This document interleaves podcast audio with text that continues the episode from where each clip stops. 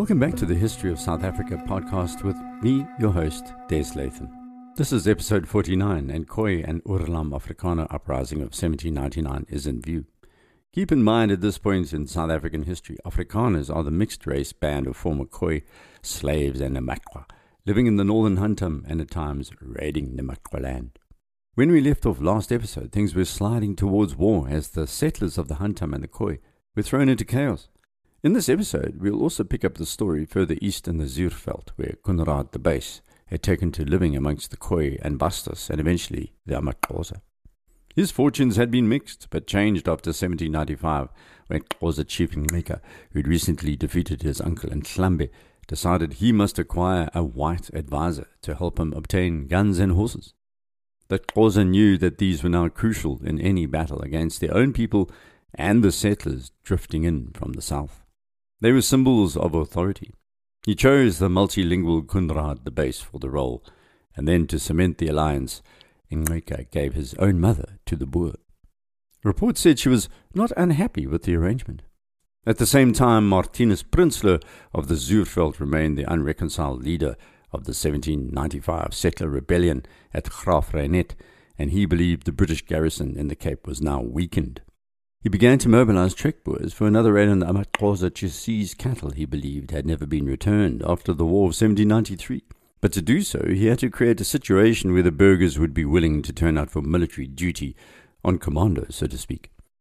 We'll return to his next moves later in the podcast, because the Khoe were also now about to rise up further north along the Orange River. seventeen ninety-nine was a momentous year in southern African history, as you're going to hear, because not only did the Khoe rise up and the Boers, further north the proto-Zulu groups of the Mthethwa and Ndwandwe were also growing their power quickly. Back to the Northern Cape then. Remember last episode, Landros Andris Krai in the Huntum had been recalled by British Governor General Dundas, who had also called for his arrest for corruption.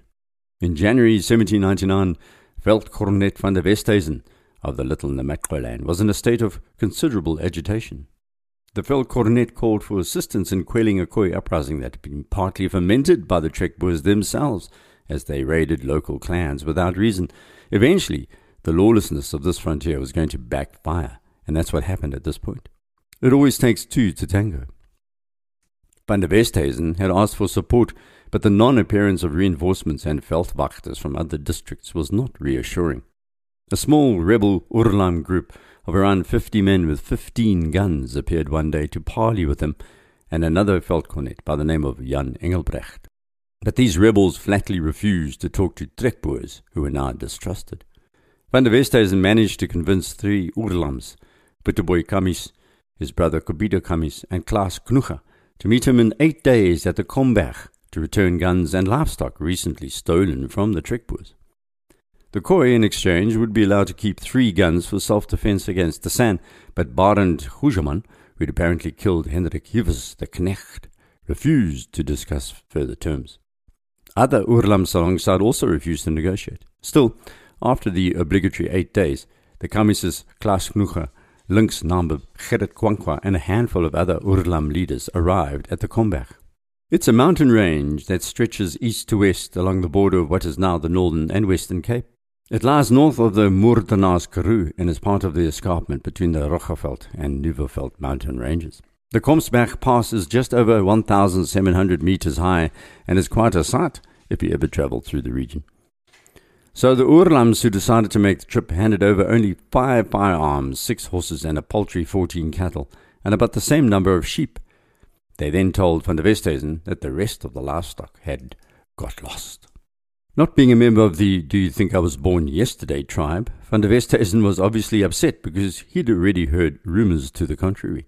Luckily for both sets of negotiators, Cornelius Kok then arrived at that very moment and convinced the Oorlams to listen to van der Westhuizen, who Kok said had negotiated honestly up to that point. It was only now that the root cause of the uprising was formally noted and written down.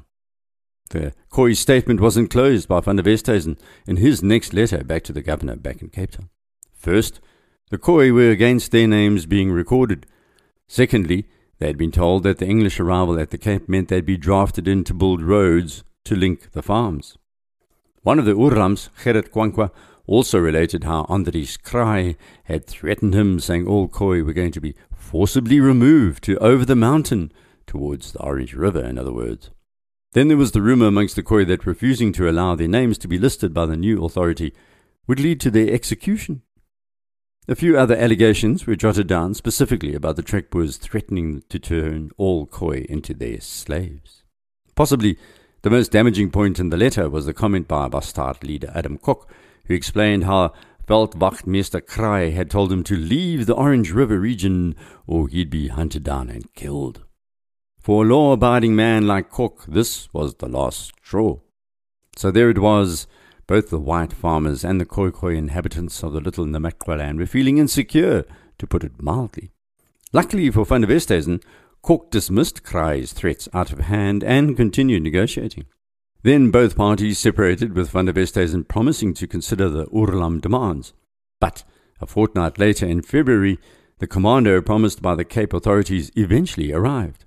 It consisted of Veldwachtmeesters Gideon van Sale, Gerrit Smit and Ernst Wolfart. They had managed to gather eighteen Trekboers to the commando and two Bastards, as well as seven Khoe Khoe, and it was now sixty-eight men strong. That was a powerful group. Most were armed, and there were also about a dozen more cattle drivers to add to the overall effect on the veld. They set forth to enforce law and order on the little Namaqualand. On twenty-fourth of February seventeen ninety-nine, contact was made with a group of San who had joined the rebellious Namakwa and Oorlam rebels. Two were shot dead, and the rest were followed to a cliff at the Buffels River. There, a much larger gang had been holed up for some time. One of the Trekboers, by the name of Gerrit Owies, the elder, approached van der Westhuizen, suggesting he could possibly negotiate with this large group to end the standoff peacefully.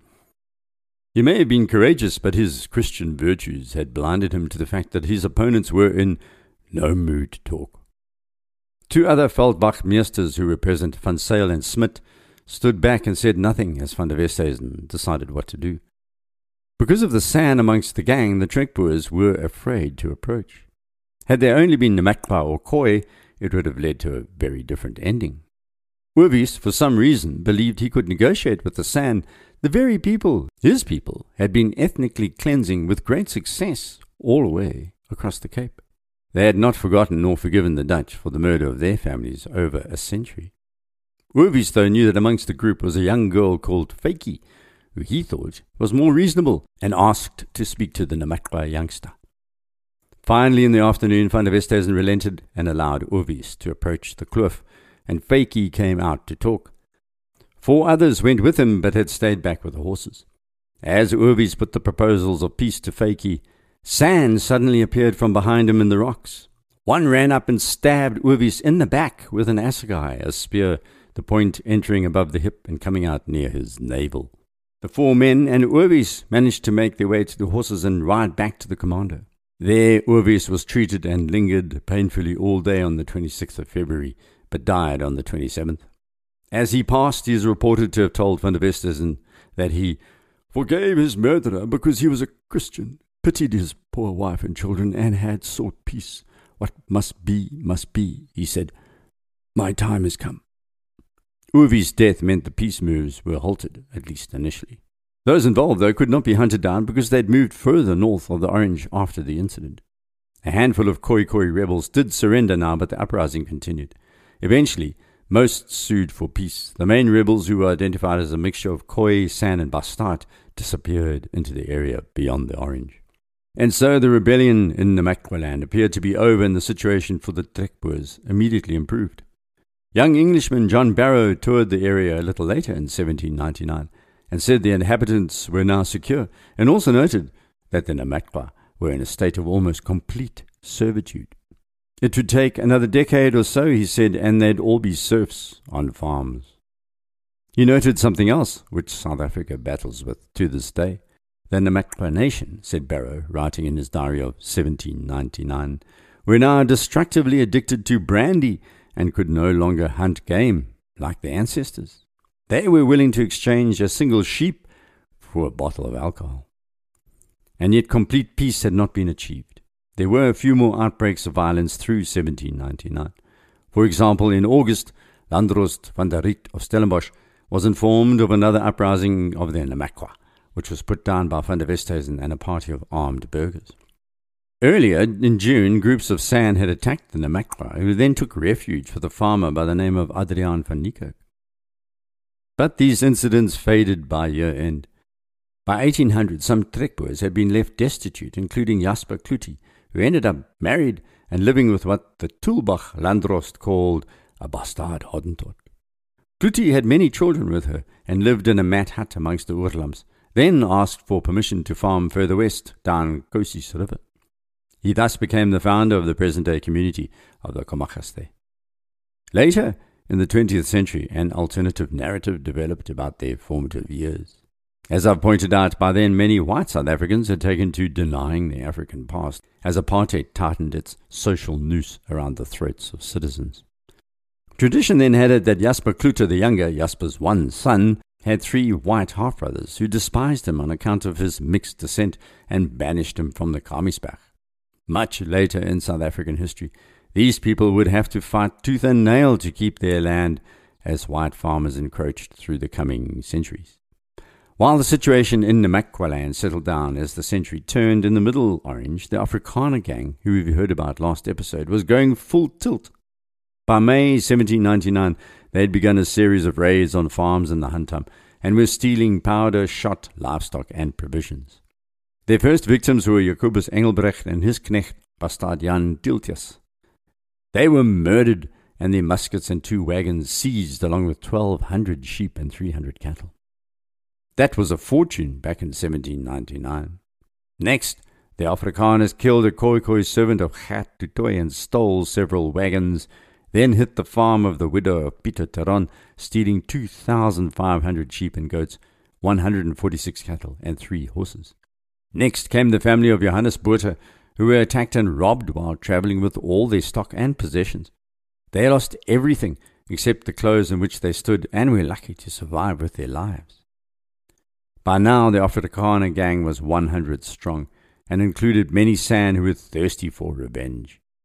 A commander sent to deal with the Afrikaners then ran out of steam and the gang returned to the Orange River rich in treasure. Meanwhile the word went out in the Cape. More powder and shot needed in the Hantam.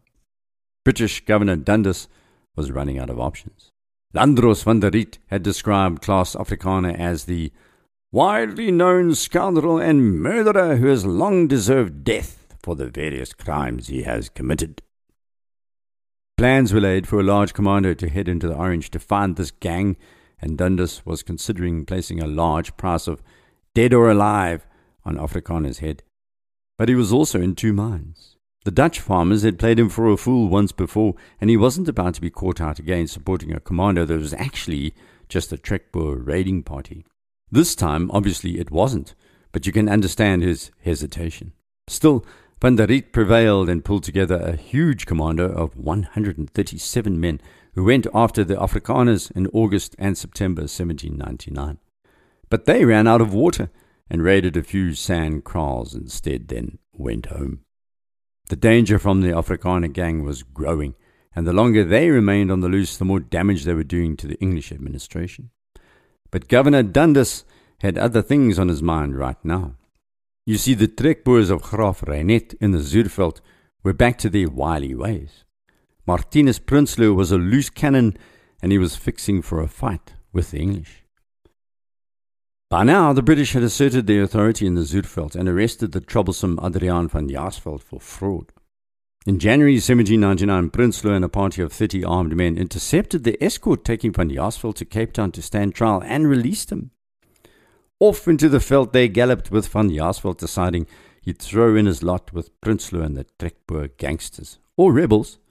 Their nomenclature, of course, depends on who you support. One person's terrorist is another person's freedom fighter, after all. The trekboer rebels were now in contact with the giant who was now married to Ngqika's mother, Coenraad de Buys. Prinsloo tried to convince de Buys to convince Ngqika to attack the British. This, of course, is another of many examples you're going to hear of the Boers or the British using black tribes against each other while publicly pretending they weren't. They were willing to put aside their growing racial prejudice and ally themselves with Africans. While de Buys thought about these things, Prinsloo and Van Jaasveld played a double cross. They headed off to burghers living in the Zuurveld and told these trekboers that de Buys would use his influence on Ngqika to turn the Amaxhosa loose on the farms unless they joined in the rebellion. Talk about double-crossing, triple-crossing, and just plain deviousness. These trekboers made Dingaan look like a rank beginner when it came to lies, distortion, and disinformation. So what was their plan then? What did the rebels want? Aside from setting the whole district into an uproar, they didn't have a plan. What were the next steps? Ek weet nie, they said. They wanted to besiege the Drosti and Graaf Reinet, that symbol of English control, and threatened to hang Landros Bresler. But what exactly their political aim was, they didn't have a cooking clue. Back in Cape Town, Dundas was chewing his quill in nervous thought. The reason was not just that the Afrikaaner gang was wreaking havoc in the Hunterman beyond, nor the shirty trekboers and the Republican berets declaring rebellion in Graaf Reinet. No, he now had to deal with something far more serious, at least in his book, the French. Yes, the traditional enemy was back. While Dundas immediately suspended the supply of all ammunition to the eastern frontier and cut the road between Graaf Reinet and Cape Town, he received word that a French frigate was lurking off the coast. The French, based at that incredibly beautiful Indian Ocean Ile de France, aka Mauritius, had sent a frigate called Prudente to try and land troops and ammunition at Algoa Bay, destined for the Graaf Reinet rebels. The English captured the frigate, and Dundas sighed with some relief. Now all he had to worry about was two hundred perennially disruptive farmers in Graaf Reinet, and not the French army and navy. So Dundas duly dispatched Brigadier General Thomas Pakenham Vandeleur to Algoa Bay by ship instead of overland. The force included the much-feared British dragoons or light cavalry. These were usually deployed for screening, reconnaissance and pursuit, and not for full frontal attack, particularly against trekboers who were armed with muskets and were crack shots. The dragoons were feared, however. Well-trained, dressed in heavily braided tight blue jackets, blue breeches and elegant tarlatan helmets, they were a sight when they hove into view. The helmets were made of metal and leather with a bearskin crest. They carried curved sabres and a short musket or carbine with a barrel sixty-six centimetres long. That was suspended from a belt over the left shoulder and hung muzzle down at the rider's right thigh. All well and good, thought the Boers. European troops fighting white trekboers. But what is this? Vandeleur also commanded a detachment of fifty men of the Hottentot Corps, which the British assumed would intimidate the rebels. All the trekboers saw was a racial affront at that stage. The bigoted order of the Graaf Reinet frontier was now in full force. It was the presence on the frontier of Khoe and mixed-race soldiers in British uniforms that was going to have an additional and entirely unanticipated but inflammatory consequence. The British had always used races against other races. It was part of the fun of running an empire across the world. Indians fought Arabs, Europeans and Arabs fought Indians. Latinos fought the French, West Indians, Europeans and Indians fought the Dutch. Arabs, Indians and Europeans fought the Dutch and the French, and now mixed-race Cape soldiers were fighting the Dutch once more. So what? Thought the British. Ach, near Skanda, said the burghers. And thus, as they say, the die was cast, which would grow into more than a century of fighting, where Boers would complain to the British about their use of black troops. It just wasn't cricket, you know. The burghers had begun to differentiate themselves as a race on the veldt. They were threatened by this majority. Their very existence as a people could be overrun at any moment by these Amaxhosa, these Khoe, these, these non-whites. And they still hadn't met the biggest threat, the Zulu. Interesting times lay ahead, no doubt about it. Well, look at the time. We have to finish off for this episode. Next, we'll hear about what happens to the rebels of Graaf Reinet, and we'll take a swing around further northeast to probe what was going on in what would become known as Zululand. Please rate the podcast on iTunes. You can email me through the website desmond latham dot com or direct message me on Twitter at Des Latham. Until next, Salani Ahle.